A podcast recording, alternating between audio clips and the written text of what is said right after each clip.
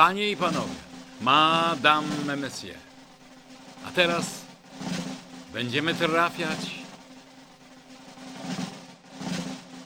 w samo sedno. Uwaga! Prawda nas zaboli. Dzień dobry Polsko! Tu Ryk Wolnej Polski, Ryk rządowych oficerów prawdy niezłomnie stojących po stronie. Blisko prawdy, bliziuteńko, tak blisko, że bliżej się już nie. A jak co tydzień ich strzały prawdy wam przekazywał będę. Na początek porucznik Tomasz Teluk strzela z okopu niezależna.pl tak. Niemcy chcą, aby Rosja wygrała tę wojnę. Trzeba zacząć nazywać rzeczy po imieniu. Gabinet socjaldemokratycznego aparatczyka, który za młodu występował przeciwko USA i wychwalał przyjaźń ze Związkiem Sowieckim Olafa Scholza, broni dzielnie interesów Kremla. I dalej porucznik Teluk tak. Sukcesywnie blokuje uciążliwe sankcje, przykład wykluczenie Rosji z systemu SWIFT. I spowalnia przekazywanie Ukrainie ciężkiego uzbrojenia. Berlin i Moskwę łączył sojusz strategiczny. I jedynie czego chce Scholz, to powrócić do niego. Berlinowi zależy, aby Ukraina przegrała tę wojnę. Dlatego z pomocą Unii Europejskiej uderzają w Polskę, jak mogą, prawnie i finansowo, bo silna Polska to także zagrożenie dla władzy Niemiec w Unii. Przestańmy więc się oszukiwać.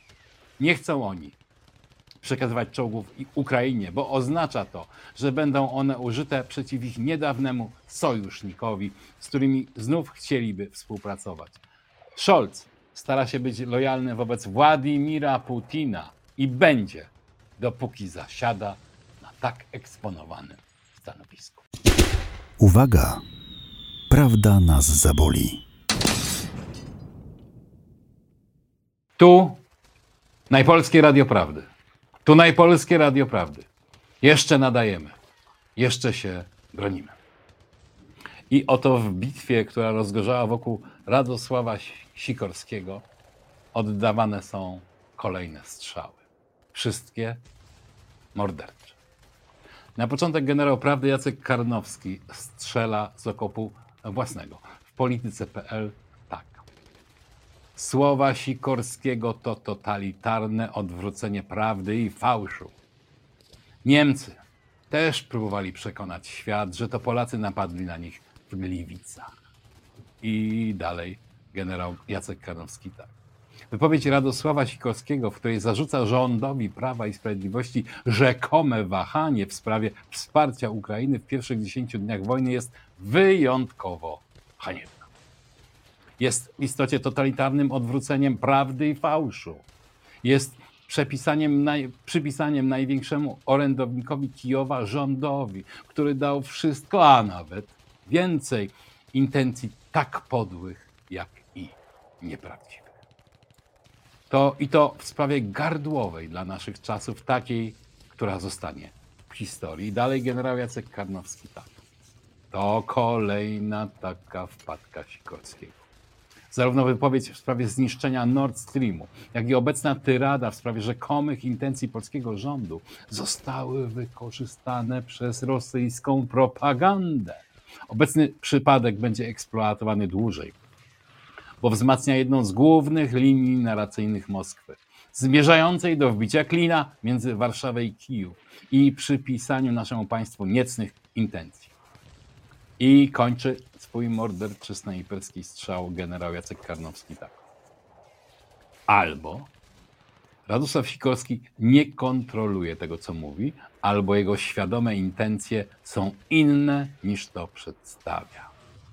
W każdym razie to już powinien być jego przystanek końcowy.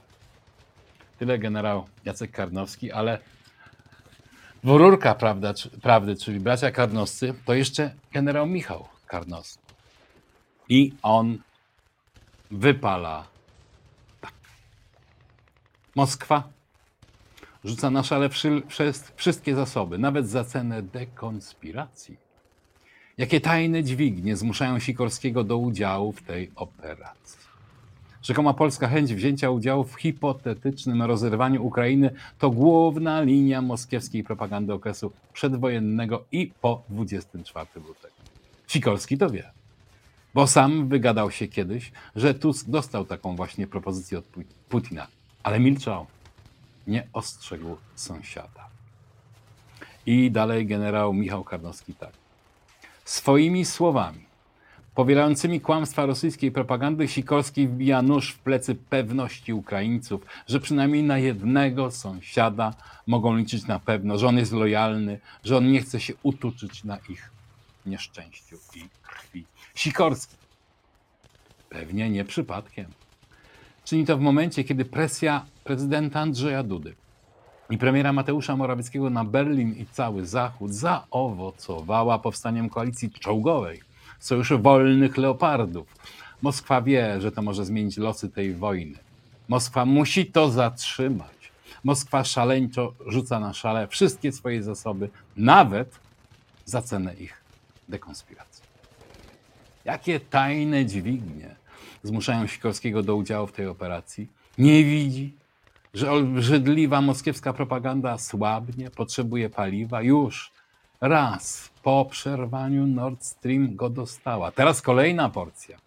Nie zakładam, że nie wie, co robi. Wie. Paszkwilanckie, przypisywanie komukolwiek w Polsce planu hienowa, hienowatego żerowania na ziemiach niepodległego państwa ukraińskiego jest pluciem i nalejącą się szerokim strumieniem ukraińską krew na cierpienie i dzielność tego narodu, ale także na polski wysiłek pomocowy. Zapisujemy wszyscy piękną kartę. Godni pogardy są ludzie, którzy to próbują splugawić. Nieważne z jakich powodów. Czy motywowani politycznie, czy do takich działań przymuszani niewidzialnymi dźwigniami. Panujący nad sobą, czy już bez przerwy otumanieni. Hańba! Tyle generał prawdy Michał Karnowski, ale i kapitan Prawdy też szyje ogniem w Radosława Sikorskiego kapitan prawdy Stanisław Janec z okopów po, w polityce.pl. I on strzela tak. Po co Radosław Sikorski odgrywa rolę solisty w orkiestrze Władimira Putina? Jeśli jakiś polityk z Polski mógłby wygadywać to, co natychmiast podchwytuje ruska propaganda i się tym zachwyca, jest nim Sikorski. Przecież nie można być aż tak głupim. Pocieszają się politycy Platformy Obywatelskiej, gdy mowa o ostatnim wyskoku Radosława Sikorskiego. Tylko czy odpowiedź Sikorskiego na pytanie Bogdana Rymanowskiego e, w Radiu Z to wyskok? Raczej nie. Rząd Zjednoczonej Prawicy nigdy by się nie zgodził na rozbiór Ukrainy ze względu na zasady i fundamentalne interesy Rzeczpospolitej. Sikorski by to rozważał, ze względu na pilną i desperacką potrzebę znalezienia kogokolwiek, z kim mógłby się podzielić własnymi karygodnymi, a wręcz zbrodniczymi błędami, wchodzącymi nawet w zakres zdrady dyplomatycznej. Sikorski wie, że rząd Prawa i Sprawiedliwości nigdy by Ukrainy nie sprzedał i wie, jak fatalną politykę wobec Ukrainy i Rosji sam uprawiał. Dlatego, dlatego musi wręcz histerycznie drzeć, żeby odwrócić od siebie uwagę i musi zachowywać się wyjątkowo podle, żeby zrozumieć swoje winy, a najlepiej znaleźć wspólników. Wszystko to Sikorski robi z premedytacją, a nawet z pewnym upodobaniem, graniczącym z ekstazą. Tym bardziej jest zagadkowe to, kto płaci Sikorskiemu setki tysięcy euro rocznie za doradzanie, co znalazło się w jego oświadczeniu majątkowym i wywołało zdziwienie nawet przychylnych mu eurodeputowanych. Inwestowanie w Hobielinie, zapraszanie tam ważnych osobistości ze świata, traktowanie tej posiadłości jak magnackiego pałacu było przygotowaniem do funkcjonowania sikorskich jak pary królewskiej, a przynajmniej książęcej.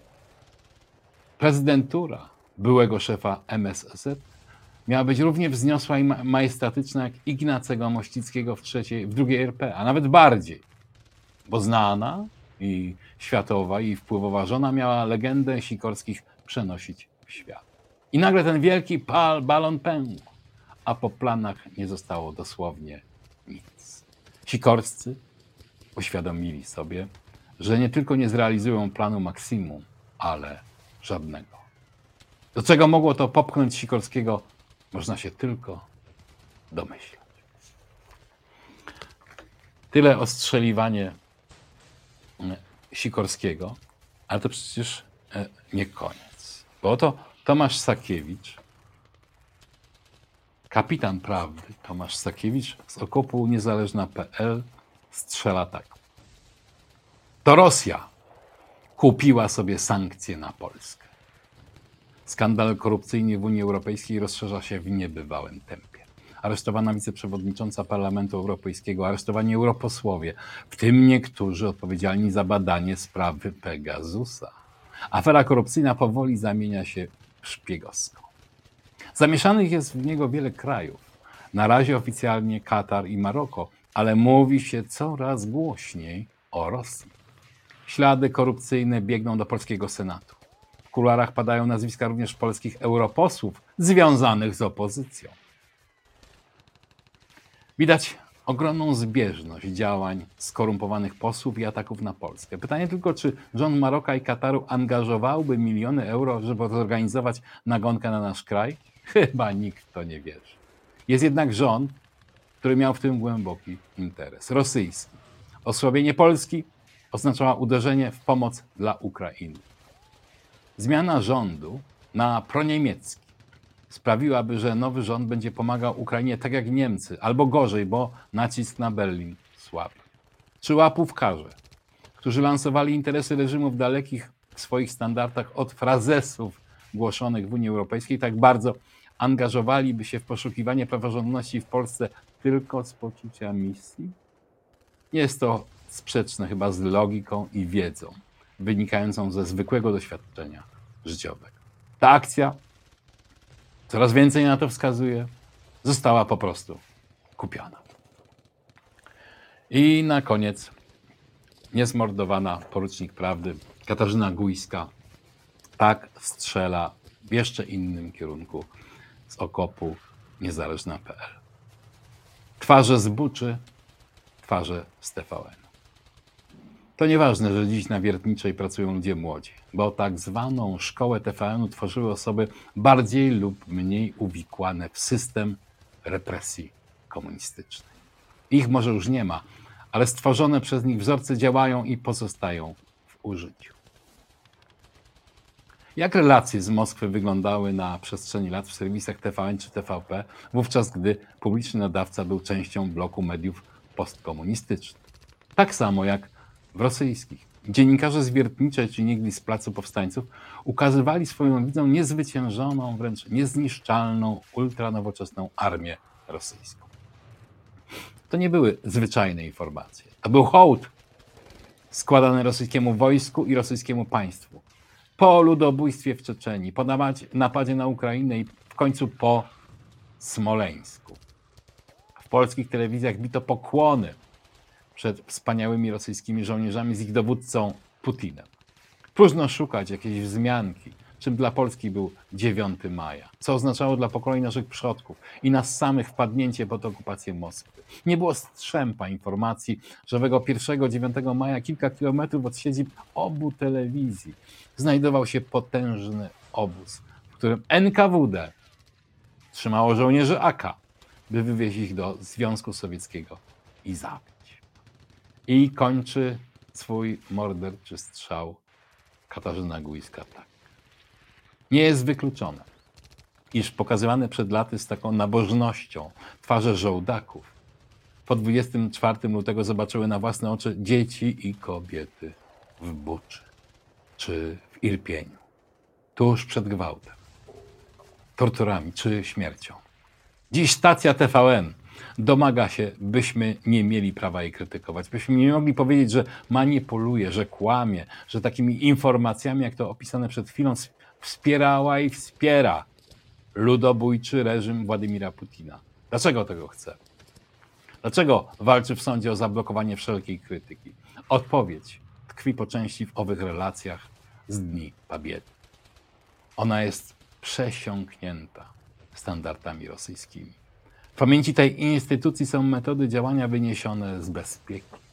to nieważne, że dziś na Wiertniczej pracują młodzi ludzie, bo tak zwaną szkołę TVN-u tworzyły osoby bardziej lub mniej uwikłane w system represji komunistycznej. Ich może już nie ma, ale stworzone przez nich wzorce działa, pozostają w życiu. To były wszystko strzały prawdy, wydrukowane czarno na białym. Uwaga! Prawda nas zaboli. Nie ma niestety koło mnie białej koszuli rozpostartej na Tomaszu Piątku, gdyż ten podróżuje po wschodzie Polski, siejąc prawdę o Jarosławie Kaczyńskim, ale zebrał wiersze, prawiersze, prawiersze, czyli prawie prawicowy, pra, nie, mm, prawdziwy, prawie prawicowy wiersz. I e, z własnymi komentarzami. Więc mi pozostaje tylko zaprezentować tą przygarść poezji Państwu. I dzisiejszy prawiersz otwiera poeta Willo, który państwowo twórczo pochylił się nad losem ukraińskich uchodźców w Polsce. Dla ukrów wszystko. Domy, lekarze, zasiłki, zniżki, auta, garaże. Wścieka to wszystko człowieka. Wścieka to wszystko Polaka. Ja jednak wierzę, że mądrzy ludzie rządzący Polską wiedzą, co robią. Nie ulegają zwykłej obłudzie. Za tym stoi myśl, za tym stoi PiS. Piękna końcówka, ale też mm, e, to dla ukrów wszystko, domy, lekarze, zasiłki, zniżki, auta, garaże, świadczy o tym, że e, poeta Wilno doskonale przemyślał swój wiersz i ubrał go właśnie w taki bogaty background e, codziennych obserwacji. Podobnie jak Wilno, poeta Kormoran wytycza nam jasną drogę w czasach zamętu. Ukraińcy, Niemcy, Ruscy, raz francuscy, a raz pruscy. Jankes w kraju stacjonuje, Szwed się z góry przypatruje. Turek obiad nam gotuje. Hindus obiad nam dowozi. Wszystko to nam bardzo grozi, więc powtarzam, tylko Polska. Tylko Polki i Polacy. Wszyscy inni nie są nasi. Wszyscy inni to są inni. Też piękny wiersz, też stosujący aliterację. Bardzo mi się to podoba. I tak jednoznacznie e, opowiadający się o tym, jaki świat nas otacza. Wszyscy inni nie są nasi, wszyscy inni to są inni. Przy tej okazji przypomina mi się, że jedno z najpiękniejszych e, słów polskich, e, najpiękniejszych w swojej dwuznaczności, opisuje mm, nasze kontakty z innymi i to słowo brzmi obcować. My po prostu obcujemy. Mm, to e, opowiada nam o kontaktach e, e, międzyludzkich.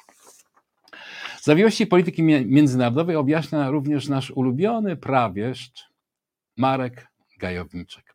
Objaśnia po swojemu.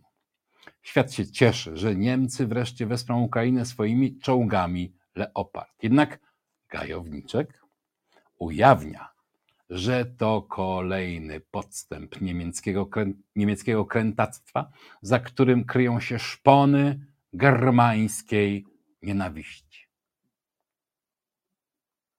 Leopard, Lampard, Pantera. Różne imiona przybiera. W zależności od potrzeby, mataczenia, również żeby przy wykrętach i kłopotach móc łatwo odwrócić kota. W inną stronę, wraz z ogonem, gdy wszystko jest uzgodnione i dowodzić już na nowo, że to ogon kręci głową. A sprzeciw wciąż nie zależy od deklaracji kanclerzy, których postawa jest twarda, jak pazury leoparda. No, nawet jak na gajowniczka, zgrabny wiersz. E, wyczerpuje temat, ale też pozostawia wiele do wyobraźni. Gratuluję. No ale jak gajowniczka, gajowniczek, to zaraz potem czas na jego wielkiego rywala Lwowa 47. Poeta marsowy, marszowy i grobowy. Wciąż się nie poddaje, choć mu ciężko. Więc mówię, panie ufnie gorzki polski pacierz, chociaż trudno mi wołać przez knebel cenzury, przez zimny mur pogardy, poprzez wrzawę kłamców, przez obojętność świata i tren koniunktury. Nasza wolność jak opłatek, jak marzenia krucha, wciąż łamana w imię Twoje wszechmogący Panie.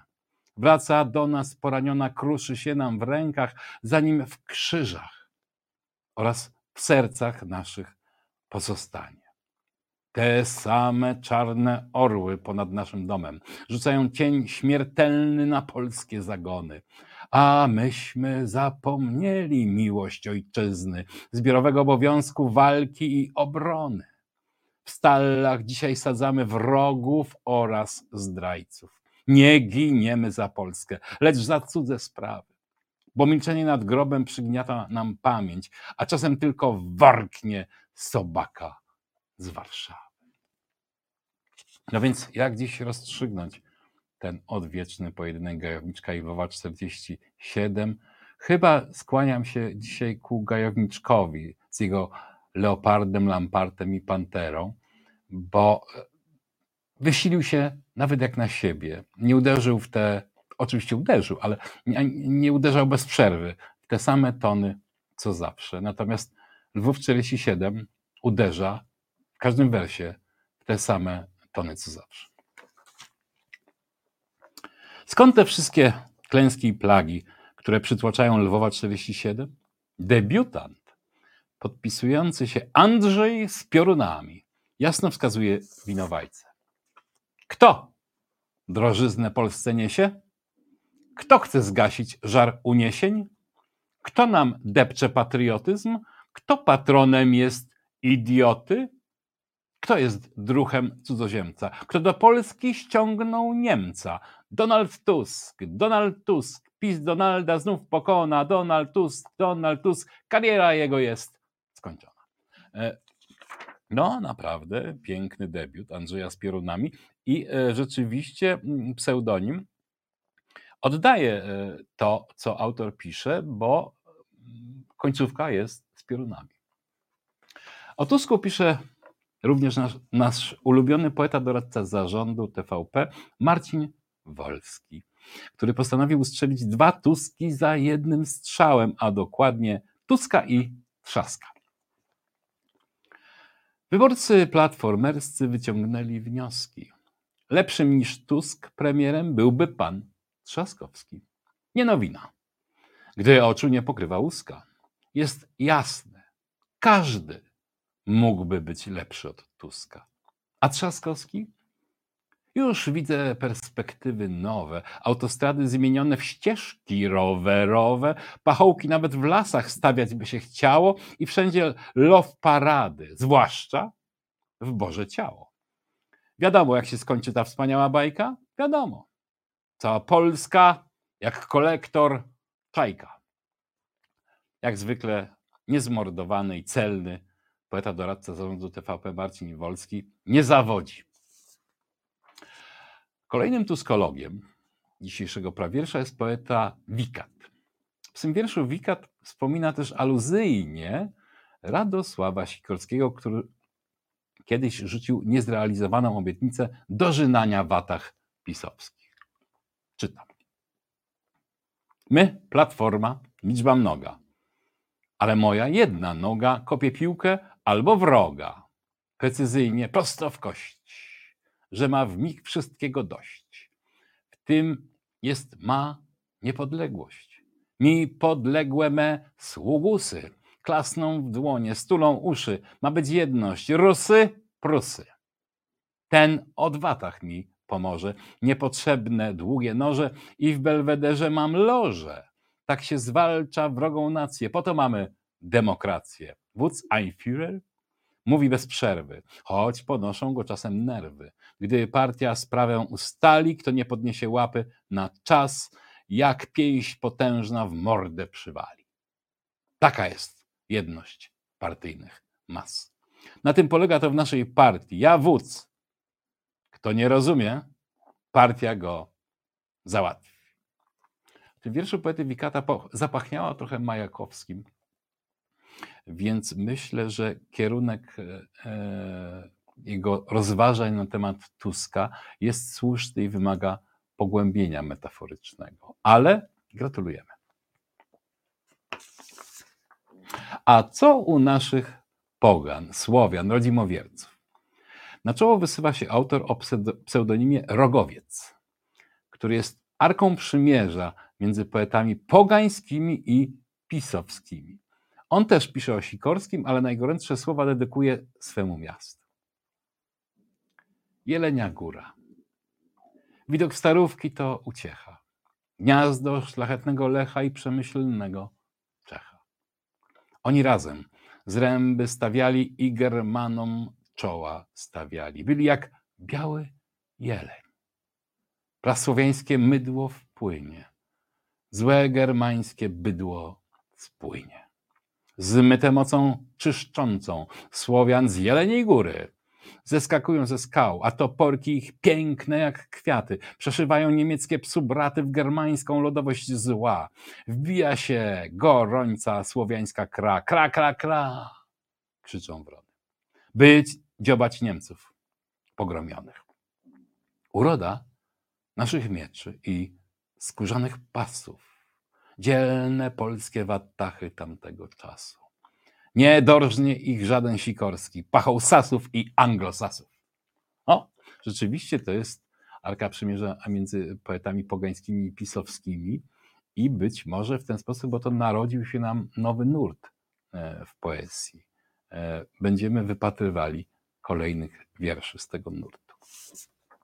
Tymczasem debiutant o pseudonimie Jari odważnie odkrywa nieznaną prawdę. Otóż w Polsce toczy się wojna z Niemcami i japońskimi gangsterami. Mój mały świat legł właśnie, legł właśnie w gruzach. Podeszli Niemcy ze wszystkich stron. Konkretna się tu zrobiła jakuza. Na milion części spuchł cały front. Budzę się rano, zastanawiam, czy żyję, sprawdzam mnie puls, a jakość tlenu. W głowie mam szum, to przez pomyje, które wlewają się nie wiedzieć czemu. Ale jąc się zewsząd, zmieszane z jadem. Przeplata je treść znajomej kolendy. Są tak cykliczne za każdym razem, że nie ma ujścia, nie ma którędy. Odważny i odkrywający przed nami ciężkie życie poety Jarego wiersz. I rzeczywiście ta jakuza, którą posługują się Niemcy, opisana dość dokładnie w tym wierszu, każe się zastanowić nad, nad tym, jaki tak naprawdę jest świat, a nie tylko jakim świat widzą poeci. I na koniec poeta Gladiator, autor wiersza Buhaha, pedały dwa. Pedały. Sami wolą, jak się mówi, czule geje. Szczyty absurdu osiąga świat tej tolerancji, a fakt jeden bez drugiego raczej nie istnieje. Ponoć byli zawsze w Italii, Holandii, Francji pedały. Muszą być, niech będą, ale dla porządku daliście Państwo Żydom którego nie mieli. Dajcie jej pedałom gdzieś w ziemi zakątku, tam niech sobie żyją i tam, żeby spoczęli do tęczowego szałasu. Piękna nowa myśl. Państwo dla pedałów. Zapamiętajmy tego autora, poeta Gladiator. Na pewno jeszcze wielokrotnie nas zaskoczy. To było, były prawiersze, właściwie ich przygarść przygotowana przez Tomka Piątka. Wszystkie prawdziwe. Uwaga! Prawda nas zaboli. A teraz poprosiłem o rozmowę posła Andrzeja Rzenka z Koła Parlamentarnego PPS. Dzień dobry. Dzień dobry, panie redaktorze. Panie pośle, e, zacznę z grubej rury. O. Bo dochodzą mi wieści, a pan może o tym wiedzieć najlepiej, bo jest pan blisko, że będą dwie listy wyborcze lewicy że mm, razem pójdzie osobno, a nie z mm, e, towarzyszem e, Czarzastym. Czy To- coś. To bardzo gruba rura, od razu mówię, nic na ten temat nie wiem, naprawdę. I wydaje mi się, że to jest bardzo mało prawdopodobne, Bardzo mało. dlatego że niedawno była jakaś konwencja Nowej Lewicy, na której razem podpisało porozumienie, że idą razem w wyborach, więc aż taka Te plotki są tylko. e, e, poglądów wydaje pani- mi się pani- mało prawdopodobne. No, być Tak. może one e, wzięły No, się z- stąd, z że. kiepskich sondaży pewnie. Bo... Ale też z tego, że y, chyba będziemy przeżywali tak zwane rozdrobnienie teraz. Zamiast zjednoczenie, to rozdrobnienie opozycji demokratycznej. Jak się mówiło, jak najwyższy chce kogoś ukarać, to mu rozum odbiera. Mhm. I najwyraźniej opozycji rozum odebrało, bo nie chce jednej wspólnej listy, która jest gwarancją zwycięstwa z PiSem i gwarancją e, dobrego wyniku.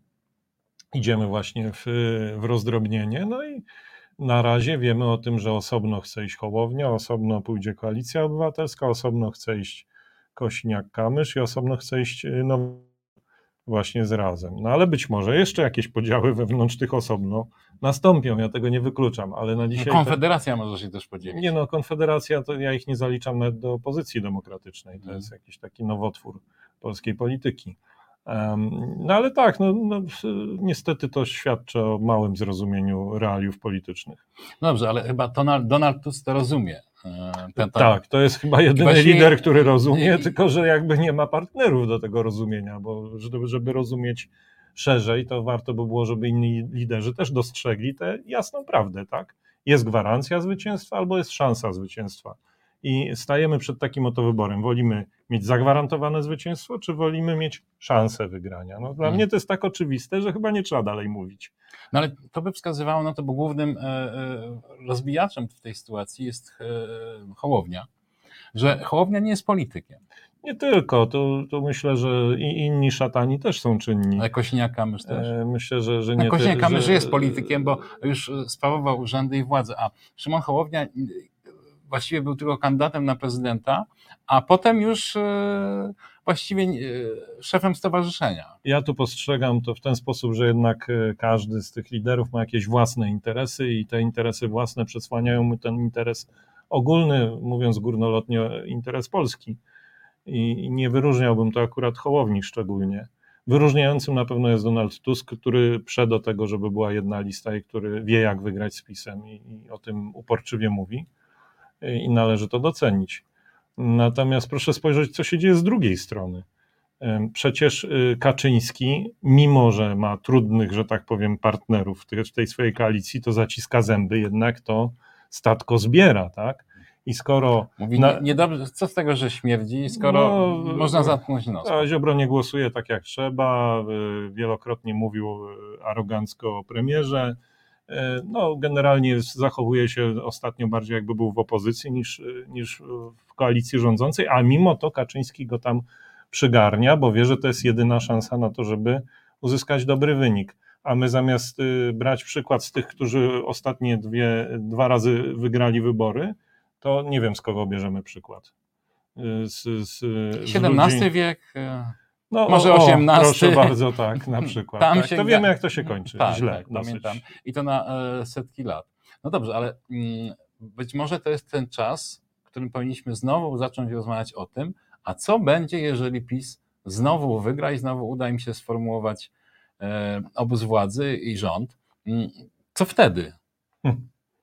Bo dzisiaj już od paru miesięcy w ogóle się nad tym nie zastanawiamy, to- a tak, tak, naprawdę to- to, jest- perspektywa realna. To jest taki, e, takie zawołanie, napiszmy sobie jakiś najbardziej e, wstrząsający horror, A realny, jaki jesteśmy w stanie tak. wymyślić i ja się bardzo tego boję. Naprawdę się bardzo boję tej przyszłości trzeciej kadencji z PiSem, która wcale nie jest nierealna. Tak? Byłaby nierealna, gdyby opozycja się dogadała. W momencie, kiedy opozycja się ze Tak, sobą to by- wspiera, to wszystko jest możliwe. No i co, co to będzie, tak? No, e, tak dokładnie, punkt po punkcie, to ciężko przewidzieć, bo Kaczyński jest nieprzewidywalny. Natomiast kierunek, w którym oni idą, jest absolutnie do, do wskazania. Ten kierunek jest antyunijny, czyli gdzieś na końcu tej drogi jest wyprowadzenie Polski z Unii albo wyrzucenie nas z Unii ze względu Mhm. na, na to, że jesteśmy najbardziej y, y, takim, Nieunijni. No tak, nie, nieunijnym państwem. Y, Drugi kierunek, który, który ja dostrzegam i dostrzega też wielu innych obserwatorów, to jest mimo wszystkich tych górnolotnych słów jednak zbliżenie y, do wschodu, Może niekoniecznie jeszcze, kiedy ta wojna trwa, bo teraz to trochę Kaczyński musiał te plany schować sobie w buty, ale przyjdzie taki pewnie moment, że znowu stanie się e, bardziej sobą i wtedy znowu będziemy słyszeli o, o różnych dziwnych spotkaniach z tą międzynarodówką putinowską, Tak. która, która próbowała rozsadzać Unię Europejską od środka. No i trzecia rzecz, która, która, y, o której się mało mówi, no to to jest budowanie tej nowej ol- oligarchii pisowskiej, takiej jak Obajtek i, i, i wielu innych. To jest przerażające, bo ci ludzie za chwilę będą miliarderami, niektórzy już z nich są, i będą trzęśli tak naprawdę całą Na Polską. dodatek y, będą, Podobnie jak dzieje się to w Rosji, tak? będą kierowali monopolami, bo Monopole, to, co robi Orlen, ale nie oligarchia, tylko. miliarderzy. No Tak. przecież my to mamy dokładnie w Rosji i, i tym y, mechanizmem sprytnie kieruje Putin, człowiek przeszkolony przez służby, który wie jak naciskać i którędy oddziaływać na takich ludzi. Y, Kaczyńskiemu się najwyraźniej marzy takie państwo, żeby sterować właśnie takim państwem, które będzie mu całkowicie podporządkowane, gdzie nie będzie miejsca na, na A demokrację. co się może zawieść w tym sensie, że ci oligarchowie, których on wytworzy, wytworzył już właściwie, mogą się przeciwko niemu zbuntować? Eee, No ale panie redaktorze, czy widzi pan taki potencjał w, Obajtku? z byłym wójcie Cimia? Tak, wie pan, jak Tak? ktoś A, e, okej, startował dobra. z, z byciem, z, byciem z, e, z, z pozycji wójta Pcimia, a dzisiaj jest Obajtkiem w Orlenie, Aha. którym zagarnia coraz e, to różne obszary życia ekonomicznego, to dostrzegam w nim taki potencjał. Rozumiem, ja też dostrzegam, ale bardziej tak na ten, na, na granatnik odpalony w gabinecie, ani nie na przejmowanie władzy w Polsce. Czas się przestać śmiać z Obajtka. Nie, nie, On no jest dobrze, skuteczny. okej, no jest ba bardzo skuteczny, bo ma takie okoliczności przyrody wokół siebie, tak? Ktoś mu je stworzył. Ktoś mu zaplanował ten cały y, awans y, y, gospodarczo No tak, on się trochę okopuje Ale od tego swojego e, nominata. Znaczy, I, nie i, nominata, I szykuje tylko się na ojca. ewentualną porażkę PiSu. To też jest Tak. bardzo ciekawe, tak? Lex Obajtek weszło e, tuż przed tym, jak, jak e, zakończyli tą całą skandaliczną zresztą umowę z Aramką. Lex Obajtek, przypomnę, mówi o tym, że jeżeli był chociaż, e, chociaż jakakolwiek ekspertyza, nawet napisana przez kumpla, Mhm. że to może się opłacać firmie, no to tak, to zostawmy, to, to, to nie, nie należy karać takiego prezesa, bo, bo chciał dobrze, a źle wyszło. Mhm. No takie fajne, sprytne, sprytne ruchy, chociaż mi się wydaje, że jak opozycja będzie zdeterminowana, jeżeli uda się przejąć władzę, to takie y, zapisy ustawowe nic nie dadzą, tak, że będziemy Ale będzie można je to- cofnąć? Oczywiście tak, no co zostało ustawą wprowadzone, to samo można ustawą No tak, ale wyprowadzić. do tak? tego trzeba będzie mieć podpis prezydenta, a do tego z kolei trzeba mieć odpowiednią większość sejmową. No będzie łatwiej, jak będziemy mieli większość, która będzie pozwalała odrzucać weto prezydenta, prawda? Mhm. O tym cały czas mówimy i mówi o tym Donald Tusk. a Niektórzy zatkali uszy i mówią: Nie oddam moich grabek i mojej łopatki, bo ja tu się najlepiej bawię w moim kąciku w piaskownicy. Źle to wygląda. No. Mhm. No dobrze, ale jak już projektujemy tą złą przyszłość, e, PiS jednak rządzi trzecią kadencję. I wtedy e, najważniejsze stają się wybory prezydenckie. No. I znowu to będą te najważniejsze wybory po 89 e, roku. Czy pan dostrzega szansę na to, żeby i w tej sprawie PiS przedłużyło sobie władzę, czyli miało swojego prezydenta? Na razie nie widać y, nawet y, półcienia kandydata ze Mhm. strony PiSu, takiego, który mógłby, mógłby wystartować, co oczywiście o niczym nie świadczy, bo Andrzej Duda, przypomnę, zanim został prezydentem, był kompletnie nieznanym politykiem No drugoliniowym, name'em. A jednak udało się go w kampanii wyborczej przeciwstawić Bronisławowi Komorowskiemu, który wydawałoby się, że jest pewniakiem. No i tu pewniaków nie ma.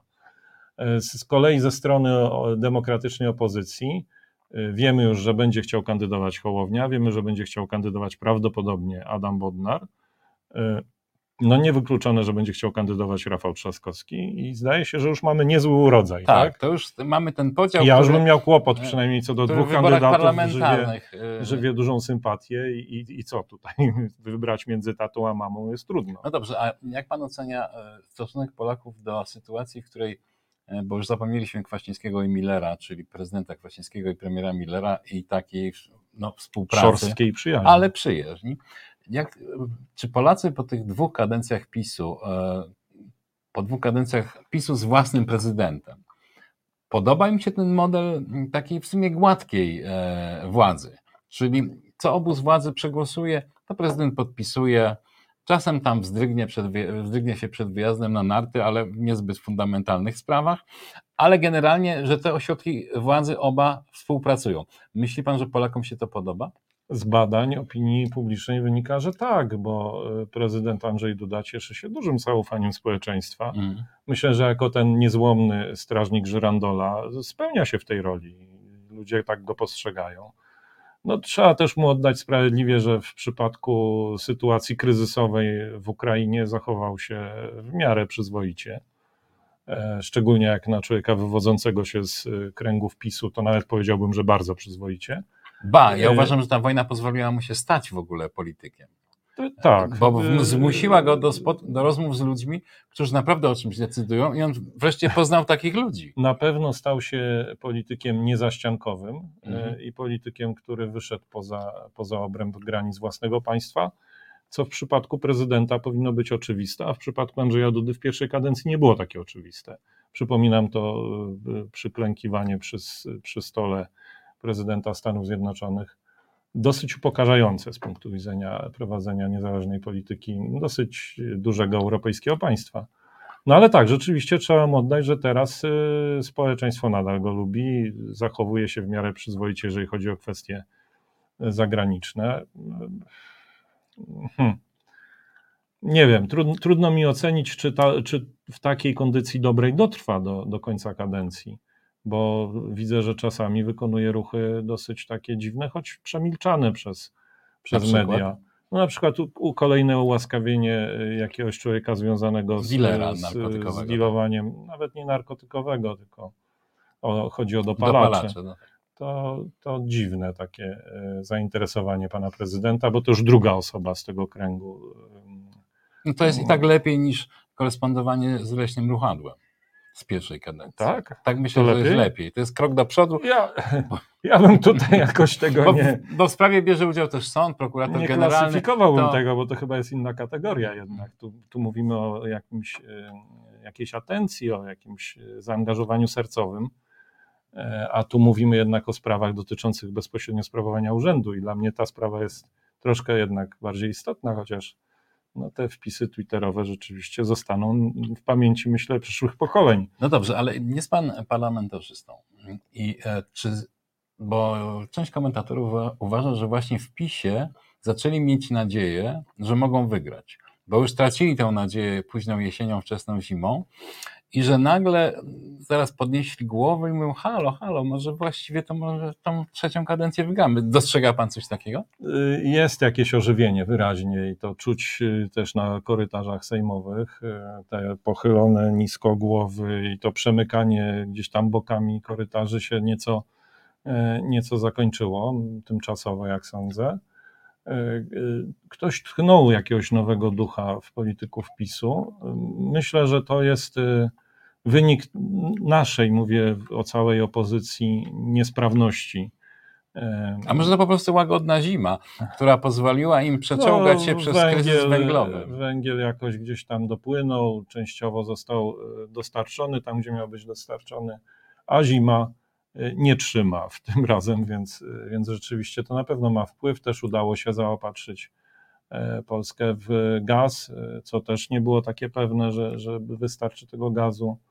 E, No, kwestie związane z zaopatrzeniem w paliwa płynne też zdaje się, że są w miarę ogarnięte, tylko że to wszystko się dzieje nie dlatego, że oni tak genialnie rządzą, że są takimi świetnymi organizatorami, tylko dzieje się dlatego, że trochę szczęścia, trochę z siłą rozpędu, no bo takie firmy wielkie jak Orlen, to one działają siłą walca, tak. Mhm. Jak ktoś jest monopolistą i takim gigantem, no to, to ciężko to tak od razu zepsuć, nawet wójtowi. Ale muszę powiedzieć, że e, ja w ostatnich dniach jestem e, nawet zaskoczony ich e, skutecznością w wymyślaniu różnych atraktorów dla wyborców, bo mm, renty wdowie, które w znacznym stopniu podnieśli, podnoszą właśnie, Mhm. trwa ten proces, to jest idealne uderzenie w elektorat.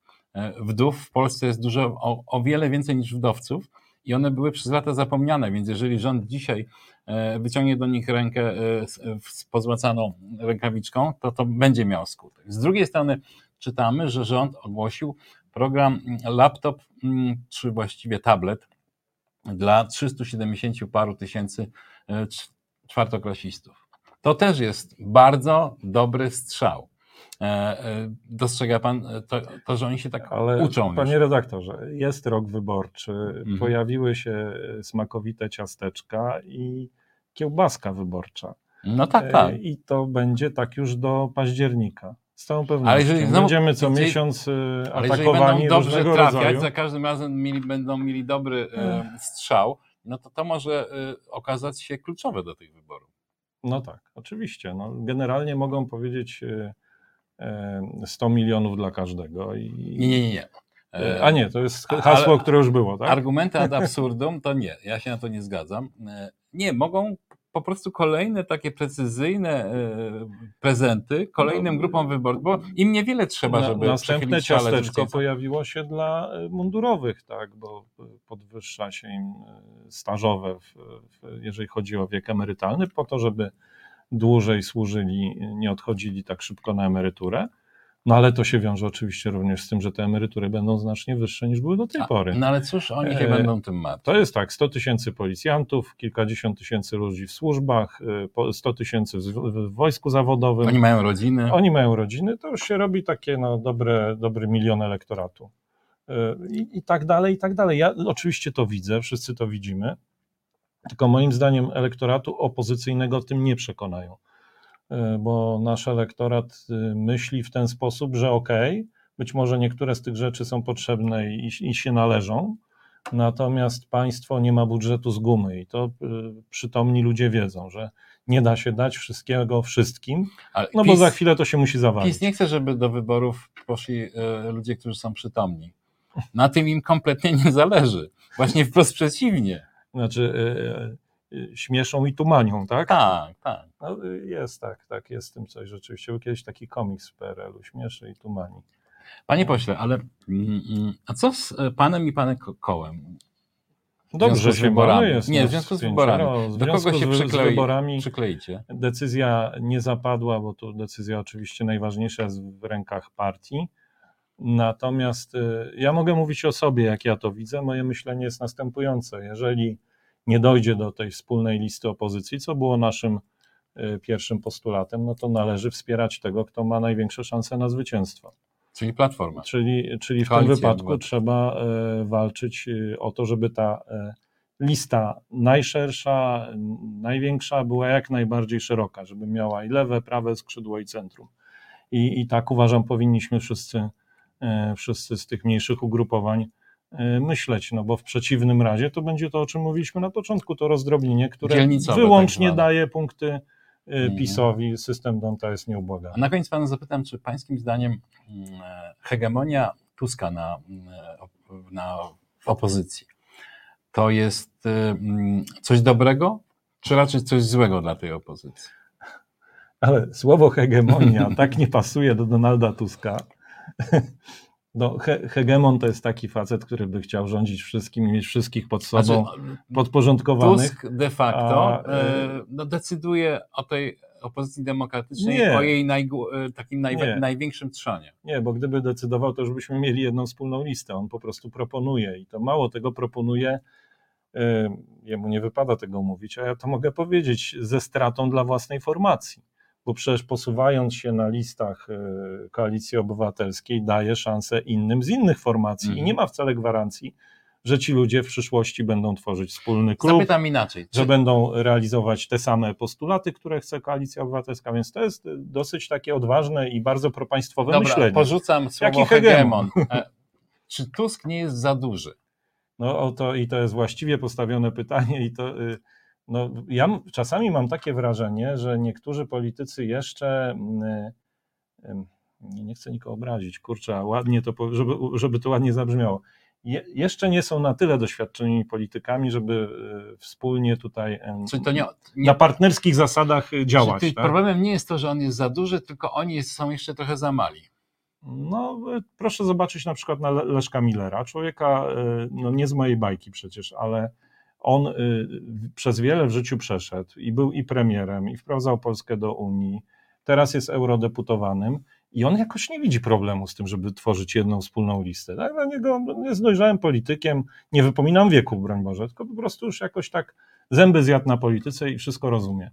A tu jest takie podskakiwanie, takie szuranie, takie y, obrzucanie się jakimiś złośliwościami, uszczypli- uszczypliwościami, kompletnie bez sensu, bo to do niczego nie prowadzi.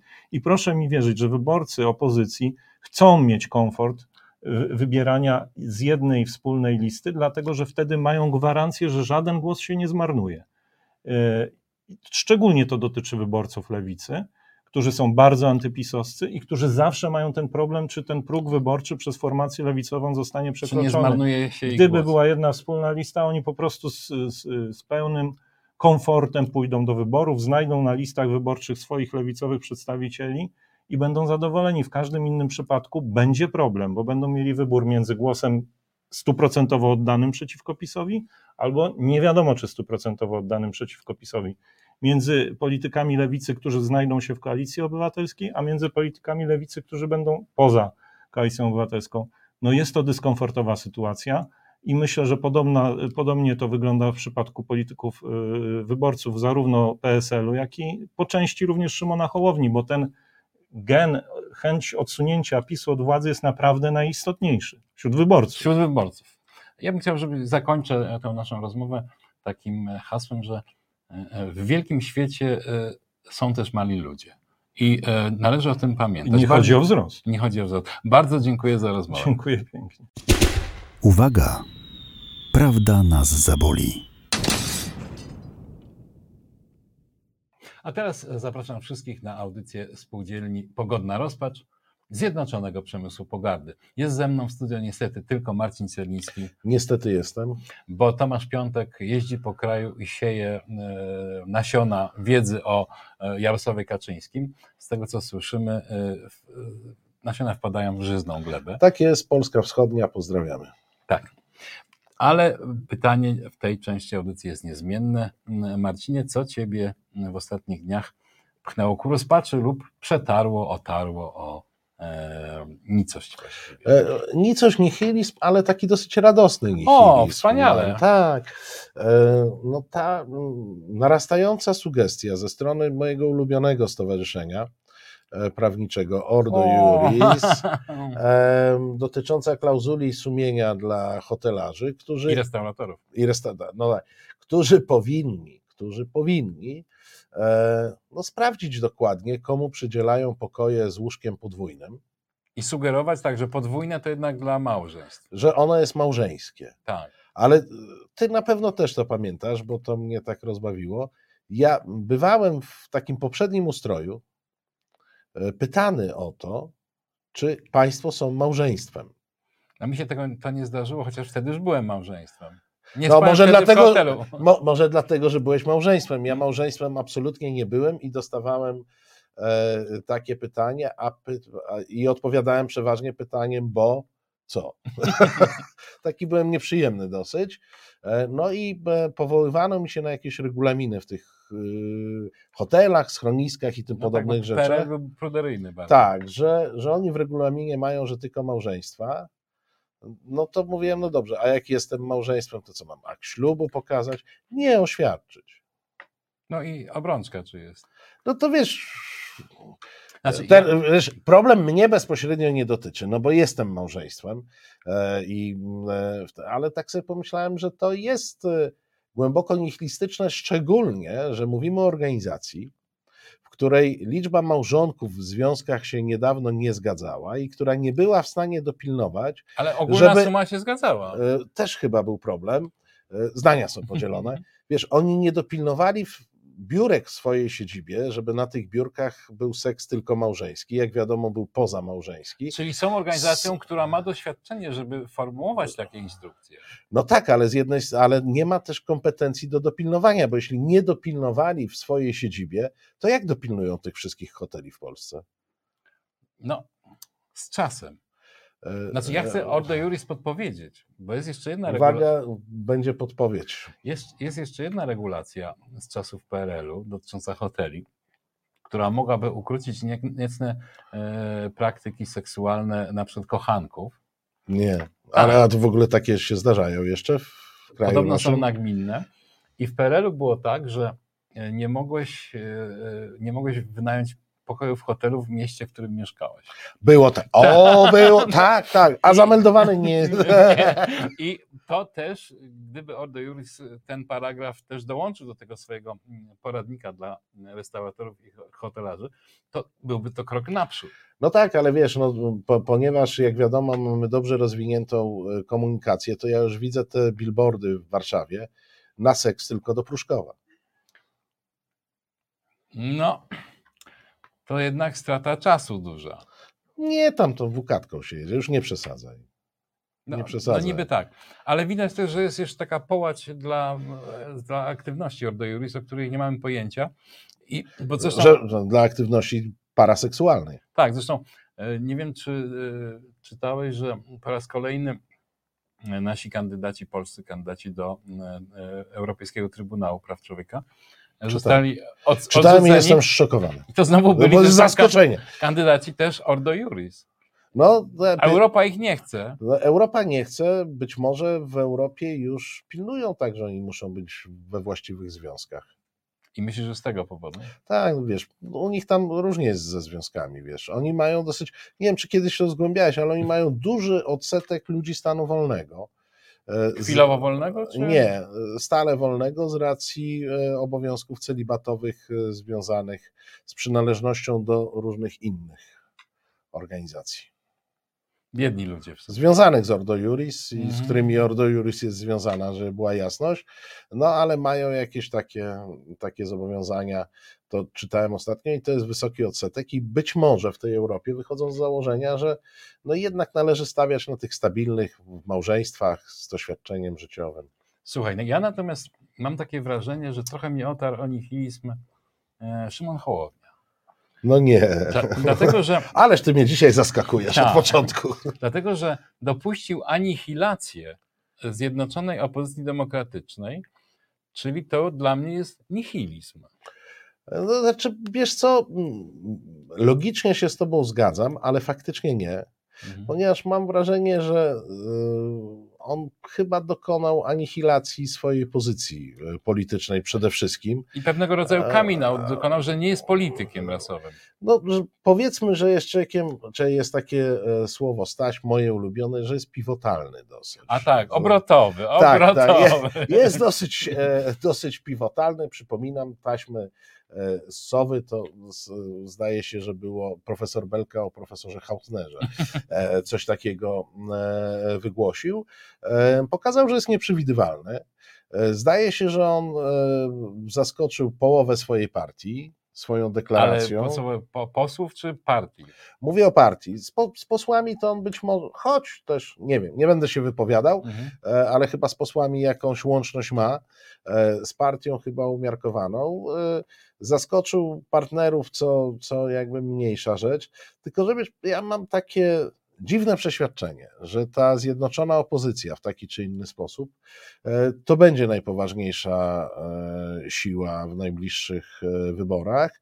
I jeżeli Szymon Hołownia podejmuje inne decyzje, to, to na koniec dnia, jakby to dzisiaj nie wyglądało, to jest to próba samobójcza, a nie, a nie to jest próba samobójstwa, a nie zabójstwa. No dobrze, dobrze, ale skoro to jest próba samobójstwa, to no, czy powinniśmy wezwać służby, zawiadomić rodzinę? Wiesz co, e, e, tu, tutaj trafiasz w taki punkt, gdzie ja mam zawsze ambiwalentne odczucia, bo ja na przykład uważam, Jeżeli ktoś że, chce popełnić że, że człowiek ma wolną wolę Mhm. e, i no jeżeli ktoś bardzo chce i nie szkodzi to nikomu na zewnątrz, tu zawsze jest prawda, kwestia dyskusyjna, Tak. no ale jak ktoś chce, no to, to niby dlaczego stawać na drodze jego szczęściu? Ludzie powinni być szczęśliwi, jeżeli komuś samobójstwo Mhm. e, daje szczęście. Mówimy oczywiście, proszę Państwa, też od razu samobójstwo polityczne, tu, żeby nie było, że ja nawołuję i tak dalej. Nie? To już, tak, ja wiem, internet czasami nie lubi e, dwuznaczności, a nawet z zasady. E, jeżeli ktoś chce popełnić samobójstwo polityczne, uważam, że to powinno się odbywać bez żadnej zewnętrznej interwencji. Moż, mogą, jeżeli jest spektakularne, możemy oglądać, jeżeli jest ciche, oglądać nie będziemy. Dobrze. No a więc Szymonie Hołownia, przerywamy program, aby nadać specjalne wystąpienie mózgu państwa. Polki, Polacy. Osoby tutejsze po operacji korekty płci. Przerażeni i nieludzko spokojni. Rodacy. Nie śniło się nawet Cervantesowi, autorowi Don Quixota, że polski parlament spierał się będzie o tak zwaną ustawę wiatrakową. A jednak tak się stało. Na naszych oczach Don Quixot, Zbigniew Ziobro, naciera na wiatraki, u boku mając Sancho Pansę z Konfederacji. Przypominam więc pouczający finał tej historii. Don Quixote przed śmiercią odzyskuje jasność umysłu i dostrzega, że nie był nigdy błędnym rycerzem, a romanse, które czytał, wpędziły go w szaleństwo. Po przyjęciu tego ostatniego sakramentu umiera spokojnie, w pełni zdrowia psychicznego, czego i nam życzę. Korzystając z okazji, chciałbym się zwrócić bezpośrednio do Radosława Sikorskiego, nazywanego ostatnio pożytecznym idiotą Putina. Drogi panie Radosławie, jako mózg państwa zaświadczam, że nie jest pan idiotą. A teraz czas na głębszą refleksję. Od list wyborczych ważniejsze są listy zakupów. Rodacy i tajniacy. Sto lat temu nasi ojcowie i dziadowie uważali, że to historyczna, przełomowa chwila. Podobnie jest dzisiaj. To tyle. Dziękuję za odwagę.